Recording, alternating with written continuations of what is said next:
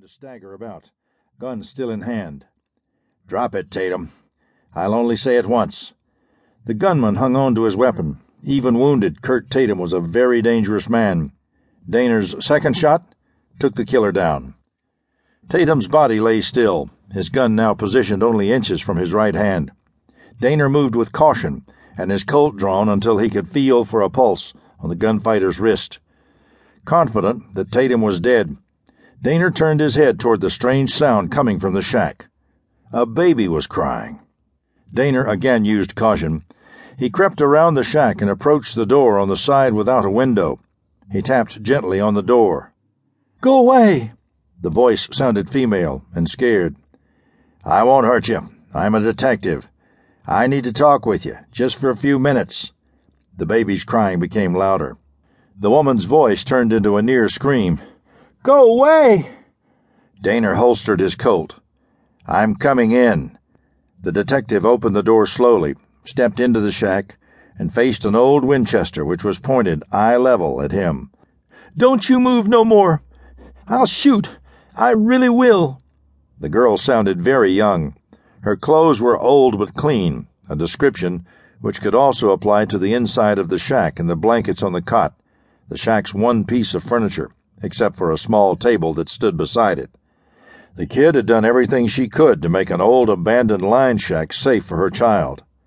Dehner couldn't spot any food. When was the last time that baby was fed? When was the last time you had anything to eat? You never mind. Get.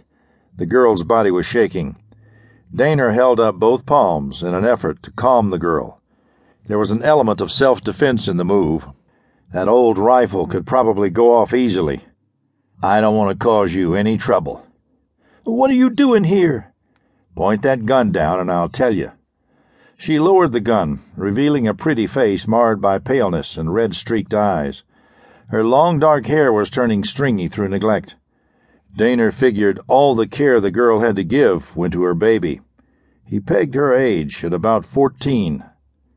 My name is Rance Dehner. I'm Leona Carson.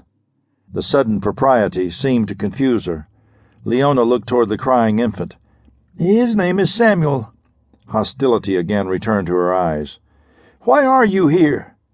Like I said, I'm a detective. I trailed a gunslick to this place, an owl hoot named Kurt Tatum. Ever hear of him? No. Do you have any idea why he was here? Did you kill him? Yes. Then what difference does it make? Dehner decided to pull back. He spoke quietly. We need to get you into town. Leona's face contorted. She pressed her lips together. I want nothing to do with Hardin, Texas. Someone there tried to kill me, me and my baby. What? Last night, Samuel and me was sleeping at Riley's blacksmith and livery. We was in a back stall. Riley never bothers to close the place up. Late in the night, I heard someone sneaking around. What do you mean, sneaking around? Sounded nothing like a customer looking for his horse or bringing one in. This Jasper was searching for something besides a horse.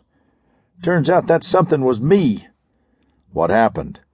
I left the stall to see what was going on. A man grabbed me and took a look at my face, then tossed me on the ground and pulled out a pistol. I screamed. Dell Burgess, he works at the livery. He came running with a rifle. Whoever it was fired a shot in front of Dell. Dell fell down and the man ran off. He was fast.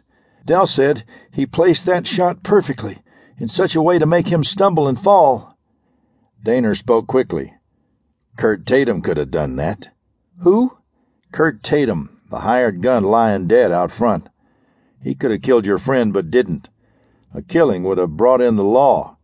Kurt just waited for another chance to get at you. How did he know I was staying at the stable? Or out here? Kurt was good at finding things out. But why would someone pay a hired gun to get me? You can answer that question better than I can, Leona. The girl fell silent. She glanced at the baby, who was now gurgling instead of crying. There's no reason to hurt me. I've got no money, no family. All I got is Samuel. Dehner thought the young woman had been about to say, no man, but had used family as a quick substitute. He wanted to ask her about